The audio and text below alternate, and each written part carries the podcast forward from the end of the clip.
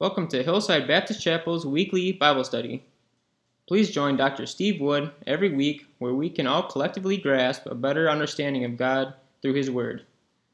This podcast will be published every Wednesday night at 7 p.m. Contact information is as follows Dr. Steve Wood, Pastor, phone or message at 6438 6541, email at steve rwood002 at gmail.com. Prayer requests can be sent directly to hbc hbcprayerlist2020 at gmail.com. Good evening, everybody. Welcome to our Wednesday night po- podcast, and we're glad that you're able to join us today. And hopefully, before too awfully long, we'll be able to have our Wednesday evening services live. Wouldn't that be great?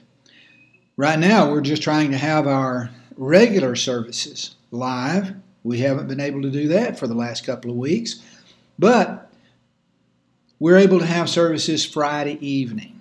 So I'll let, give you that announcement right now and uh, let you know that we're planning on meeting on Friday. I'm saying sorry, Friday at 11 a.m. Not evening, Friday at 11 a.m.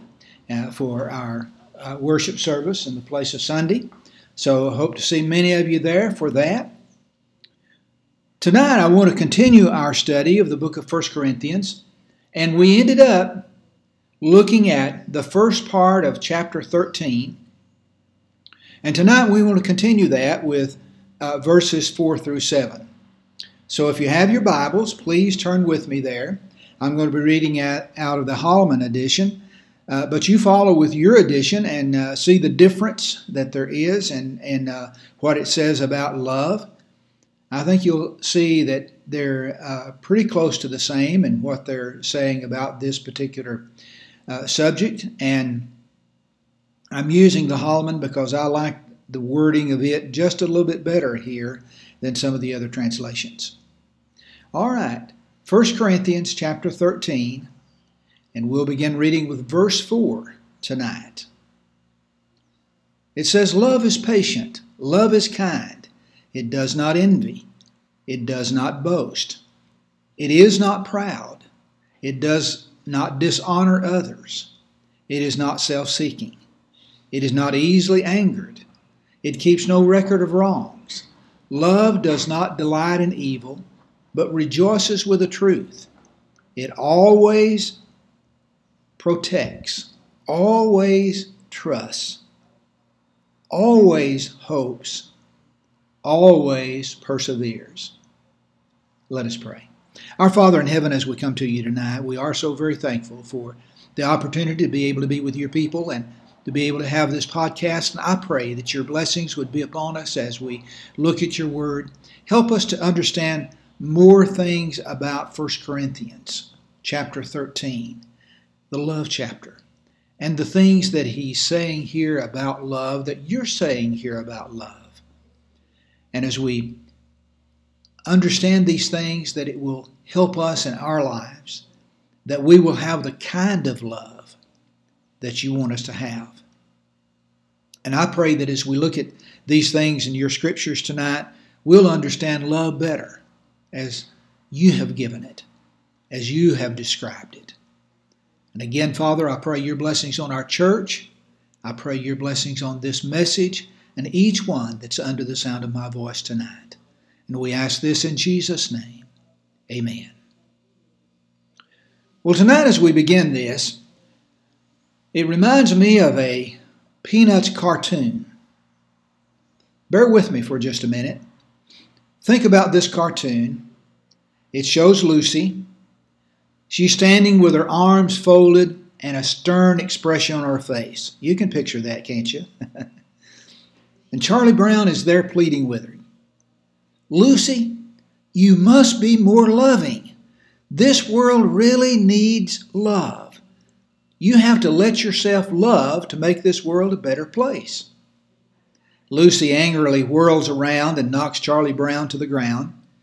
She screams at him, Look, blockhead, the world I love. It's people I can't stand. I'm sure we all feel that way at times. And some of us feel that way most of the time, maybe. Come to think of it, I'll bet some of us feel that way right now, tonight. Loving the world in general isn't that difficult.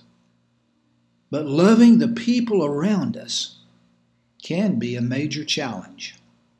And that's why we need to study the inspired scriptures here of 1 Corinthians chapter 13. We need to know what love is. We need to know what it looks like. What the nitty gritty of life should portray as far as love is concerned. There's a sense in which love is difficult to define. It's easy to describe. This week I looked up love in the dictionary, and there are 18 definitions. I read them all, and I didn't feel a bit more loving. Perhaps the truth is closer to this you'll know it when you see it. You've heard that expression before. Love is better seen than defined. That leads me to the familiar observation that love is not primarily a feeling, but an action. We live in an age that honors personal feelings above almost everything else. We do what we want to do, and we do what we feel like doing. And if we don't feel like it, we don't do it. As a survey of 1 Corinthians 13, I'm struck by the complete absence of any stress on personal feeling. The kind of love the Apostle Paul is talking about here is seen and expressed and demonstrated. While it may start as a feeling, maybe compassion or even pity, it never ends that way. As we think about love tonight, let me mention something that I read once. Doctors Henry Cloud and John Townsend co authored the Beatitudes book series on boundaries, affirming the equation of truth and love necessary for health for all human relationships. And they said this Many people think that boundaries are about selfishness and are at their root self serving. Nothing could be further from the truth, they tell us. Boundaries are about freedom, and freedom is always meant to have as its ultimate fruit love. Jesus said that one extraordinary characteristic of the church would be distinguished in us as his disciples because we love one another. That's what John 13 35 says. Our love for God and our love for others is the truest measure of our sanctification, our being set apart.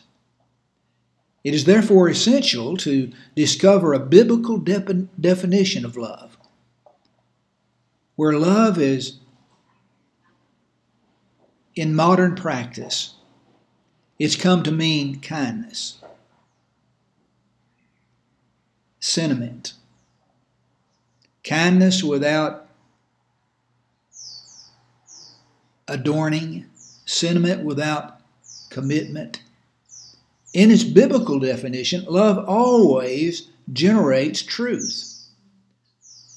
When love and truth work in tandem, it is the ultimate example of speaking and knowledge, enriched and sanctified in every way through Christ. And we find that in 1 Corinthians chapter 1 and verse 5. Now here in chapter 13, we find love is described by the qualities of the Christian, the love that should always guide the church's pursuit to truth. The Lord's churches are called to speak the truth in love, Ephesians 4:15 tells us. And today's passage explains what that looks like. truth in love does not grow impatient when change is slow, or rude when the message is misunderstood, or arrogant because of its informed position. Truth in love means to protect, not attack, trust rather than mistrust, hope instead of despair, perseverance rather than giving up. We find that in verse 7, don't we? Truth in love was the essence of Jesus' ministry on earth. He never feared speaking the truth. Yet he never ignored the worth and dignity of each person with whom he spoke. This call to love is an excellent reminder before we broach the next important topic that we're going to cover in 1 Corinthians, and that is community, our church. Our sanctification depends upon our vital connection with other believers, and it is love that will preserve those relationships despite the misunderstandings and offenses that we will inevitably have as we work with one another. Is there someone in your life to whom you have spoken truth in a mean spirit or condescending? Or perhaps there is someone you love to whom you've not had the courage to speak the truth and you have preferred to avoid confrontation with them. Prayerfully consider for these conversations, asking God to make your truth telling, loving, patient, kind, humble, forgiving, and polite. And I think when we have that attitude as we're talking with someone, that will motivate us to love others. And that love always supersedes our need to defend our position. Let us get back now to the scriptures that we've looked at. The last study we had in this book, we surveyed the first three verses of 1 Corinthians 13. Some have called this the crown jewel of the Holy Scriptures. And there we discovered that love is indispensable. It is more important than eloquent communication, more important than spiritual gifts or personal sacrifices. If we have all the attractive rudiments of true religion, but don't have love, we don't have anything at all, we discovered. And now the Apostle Paul begins to describe what love looks like. What it is that is seen as love is there. Our text for today contains 15 short phrases, and it's like a prism that's held up to the sun. You know what happens when you hold up a prism to the light, it shows all the spectrums of the rainbow. Well, this when it's held up, shows all the spectrum of love. Many people think that this is the most beautiful and complete statement on love ever written. As we look at these verses, I advise you to buckle up. Strap on your belt tightly because if you take these verses seriously, you're sure to be challenged, convicted and even prodded into a new way of living and a new way of loving. In this lesson, we'll look at 11 descriptions of love found in verses 4 through 7. And it's fascinating that there are positive, uh, three are positive, and eight are negative, telling us what love is not. As it says, let me tell you what it isn't, so you can't be mistaken about what it is. All right, first of all is love's choice. Verse 4. He says, Love is patient, love is kind, love does not envy, it is not boastful, is not conceited. Love is patient. The King James Version says there that love suffereth long. It is never tiring or waiting. The Greek word literally means long minded. Now, we wouldn't use that in our conversation because we wouldn't understand it. But love is slow to give in to resentment, despair, or anger. The practical word the Apostle Paul uses means to have patience. Patience with difficult people rather than having patience in difficult circumstances. You see, this is describing what it's like as we work with one another.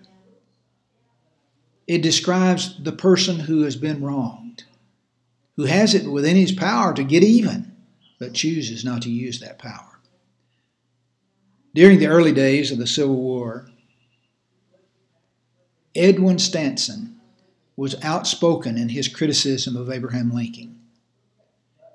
He held Lincoln in utter contempt, calling him a gorilla, a cunning clown. Although he knew about the slanders, Lincoln never retaliated. And when the time came to choose someone to oversee the war effort, Lincoln chose Stanton. When asked why, he simply re- replied, Because he's the best man for the job. After the president was assassinated in April 1865, Stanton stood weeping over Lincoln's body and declared, There lies the greatest ruler of men the world has ever seen. Patient love won in the end. And then, second, love is kind.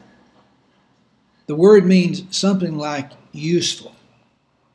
Sweet usefulness is a way to describe it. Love is quick to help others and eager to reach out to those in need. And as we think of love, notice that third description love does not envy. This is the sin of those who think others have too much and they have too little. By contrast, love is generous. It does not begrudge others their gifts. How do you respond to the good fortune of others? If they do better than you, if they prosper when you don't, if their family seems happy when yours is torn apart, how will you react? If they achieve what you cannot, if they gain what you lack, if they win where you lose, then the truth will come out. Can you lose gracefully? Can you walk away from the contest without bitterness? If you live long enough, you're probably going to find someone who does what you do better than you do it, better than what you can do it. You'll meet people with your talents and your gift of only much more of them. You'll find people who surpasses you in every way. What will you do then? This is one of the tests of love. And then fourth, love does not boast. It does not brag. It is not pompous or conceited. It has no exalted opinion of itself. It is not eager to gain the appraisal of others. The Greek word translated boast here means something like windbag. It is not that, he says. And then, fifth, love is not proud. The King James Version here says love is not puffed up. that means love does not inflate, does, does not have an inflated opinion of itself. It is not filled with hot air. As I think about the truly great people I've known, they have all, on one level at least, seemed rather ordinary. They dressed and acted like real people. When someone has to dress or act or talk like they are something special, it's because they're trying to convince themselves.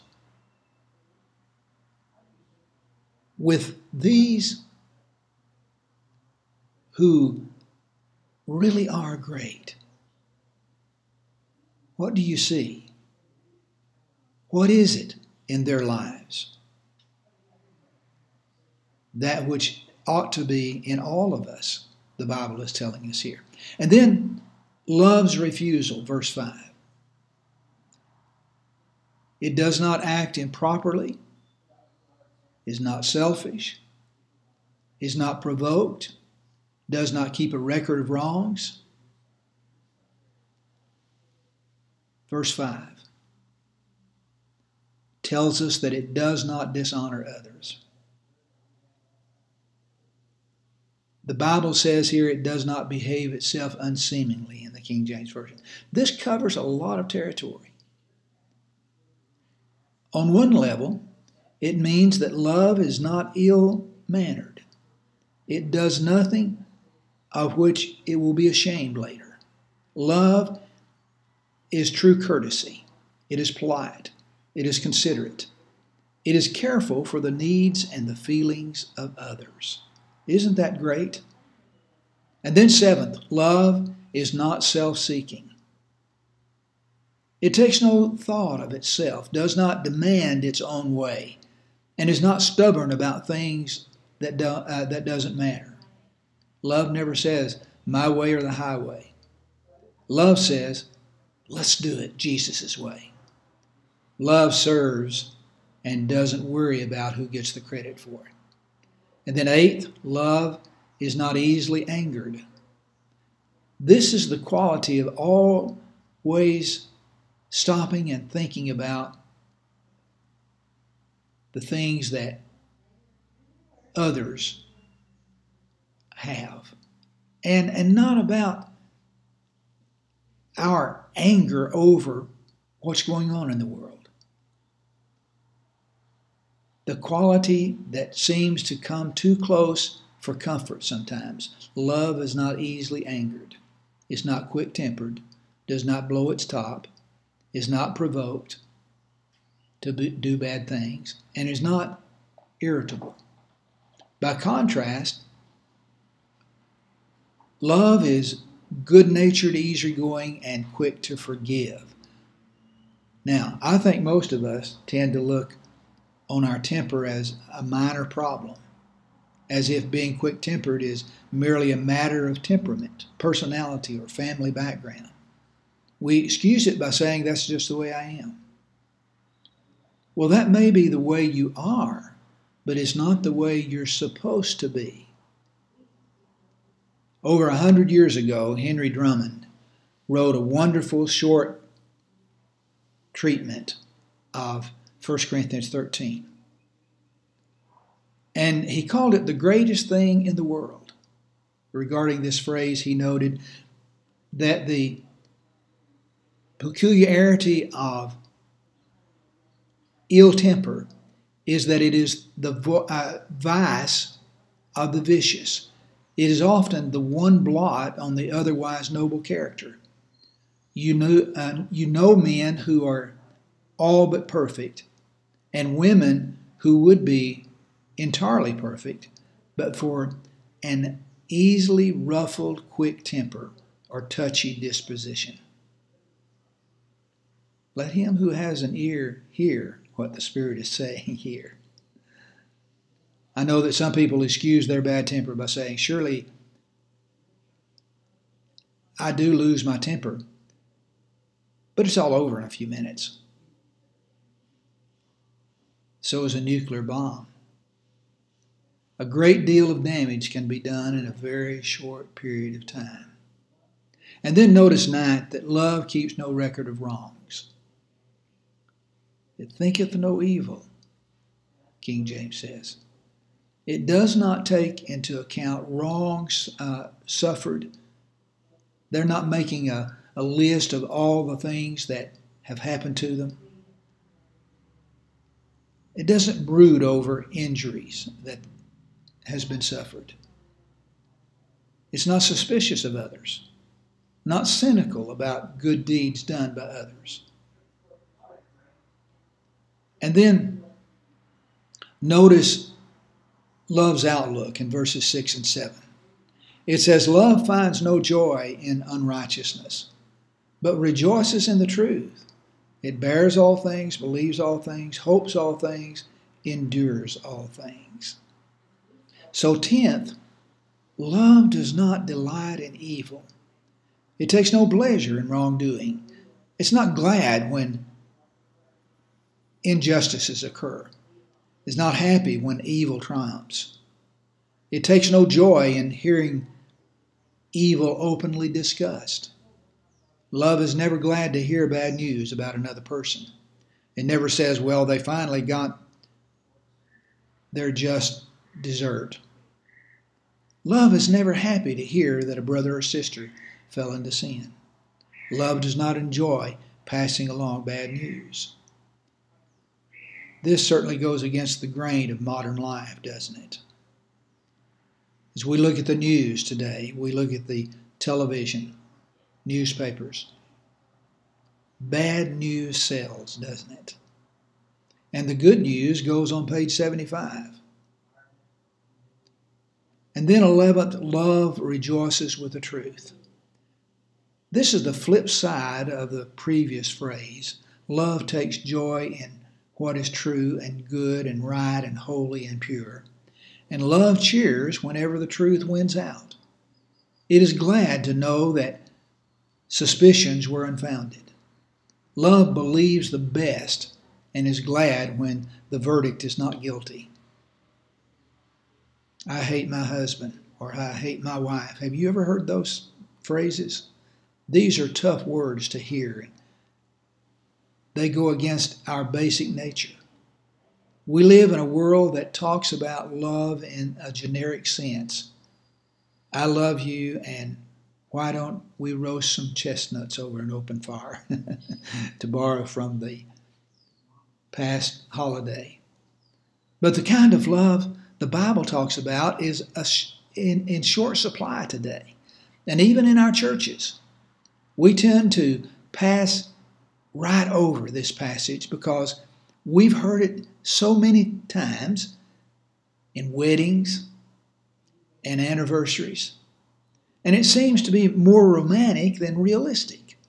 How can we live this way? How can we truly love without envying, without a quick temper, without seeking our own interest, without thinking evil of others? The answer is we can't. In ourselves, we have no power to live this way. That's why it doesn't work to say, let's give it the old college try and really go out there and love everybody we meet. We will never talk ourselves into loving like this. And the sooner we admit the fact, the better off we'll be. This isn't some kind of rash, rah rah contemplation where we try to prove our love in our enthusiasm. Sooner or later, we have to get down to the bottom of the things and admit the truth. I hate my husband. I hate my wife. I can't stand my children. My parents are driving me nuts. I hate the people I work with. I don't like the folks at church. I don't love my neighbor. I can barely stand to see my own family. We need to cry out to God to help us. I don't love anyone right now, maybe you're saying. And even though no one else knows it or sees it, maybe you're angry, an angry person, filled with bad thoughts and completely lacking in any kind of love. Ask God to help you.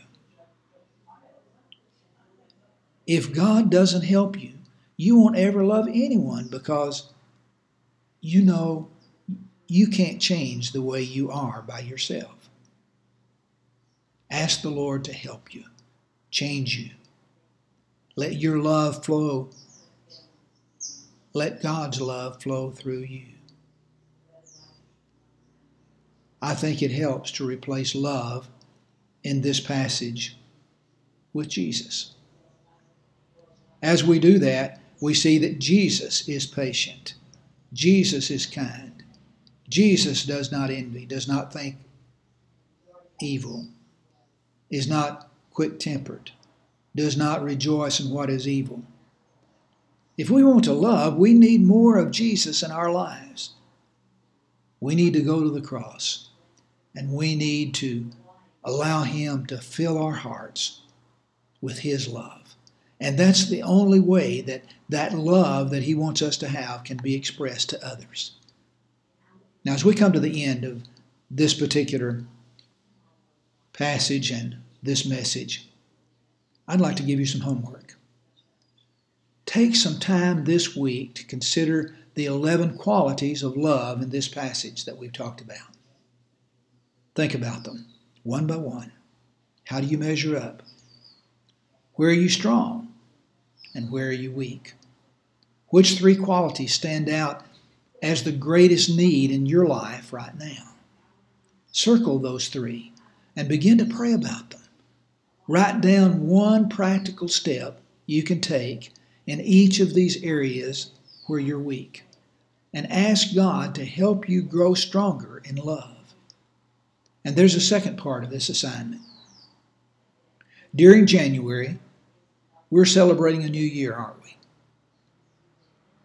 We're leaving the old 2020 behind, thankfully. And we can thank God that He's brought us this far.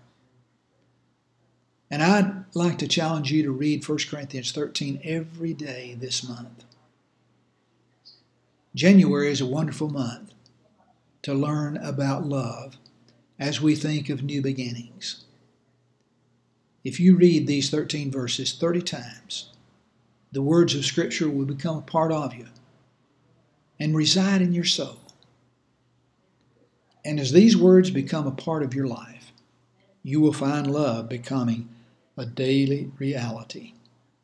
May God help us to live in love. Father, again, thank you today for this passage of Scripture. Thank you for the challenges that it gives us.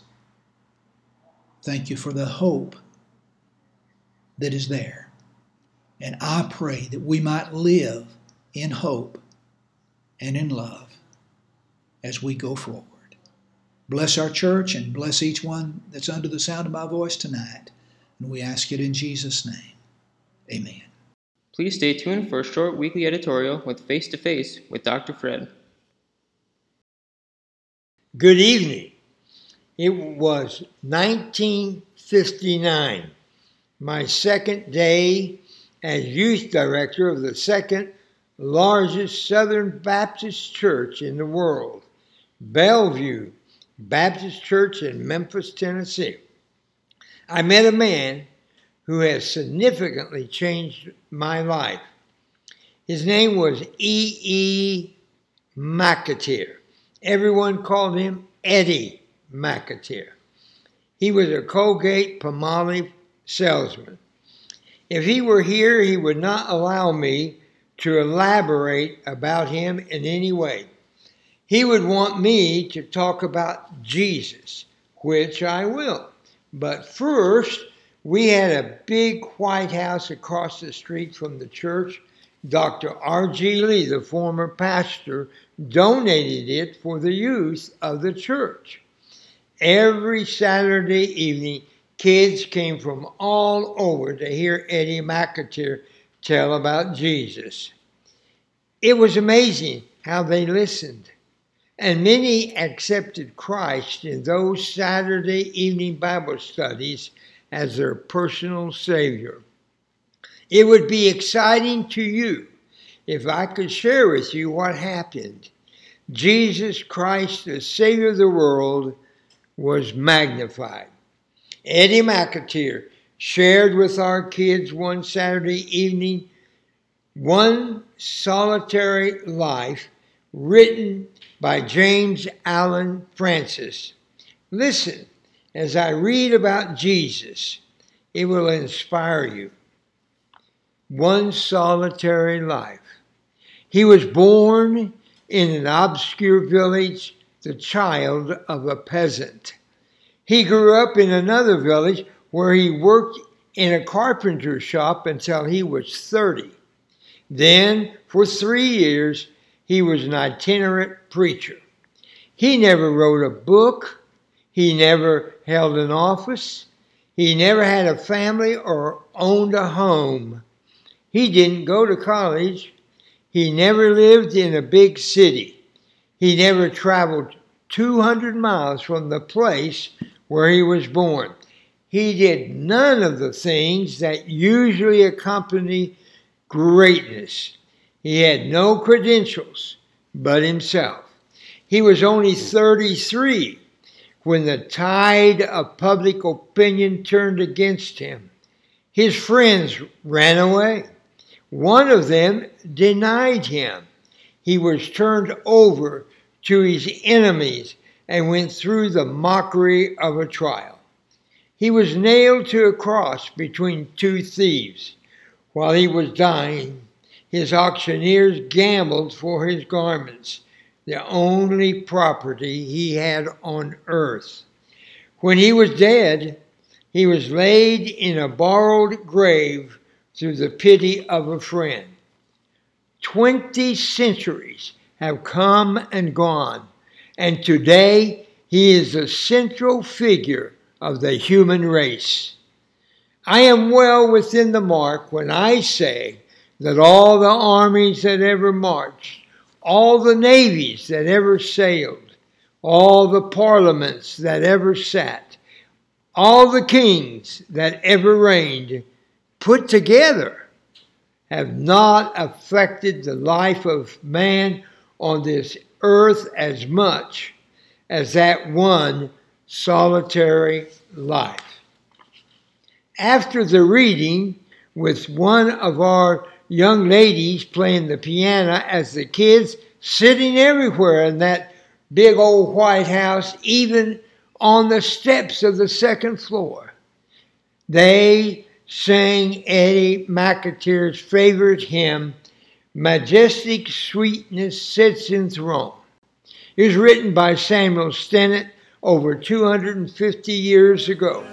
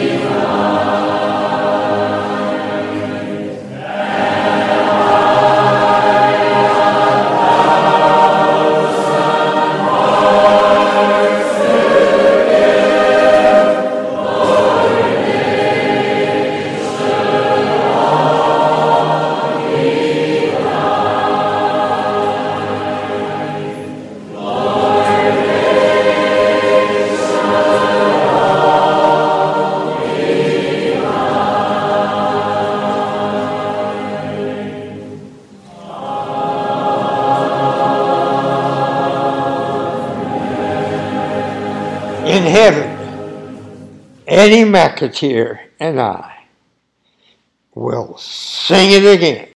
Contact information is as follows Dr. Steve Wood, Pastor, phone or message at 6438 6541, email at steverwood002 at gmail.com. Prayer requests can be sent directly to hbcprayerlist2020 at gmail.com. Thank you, and God bless.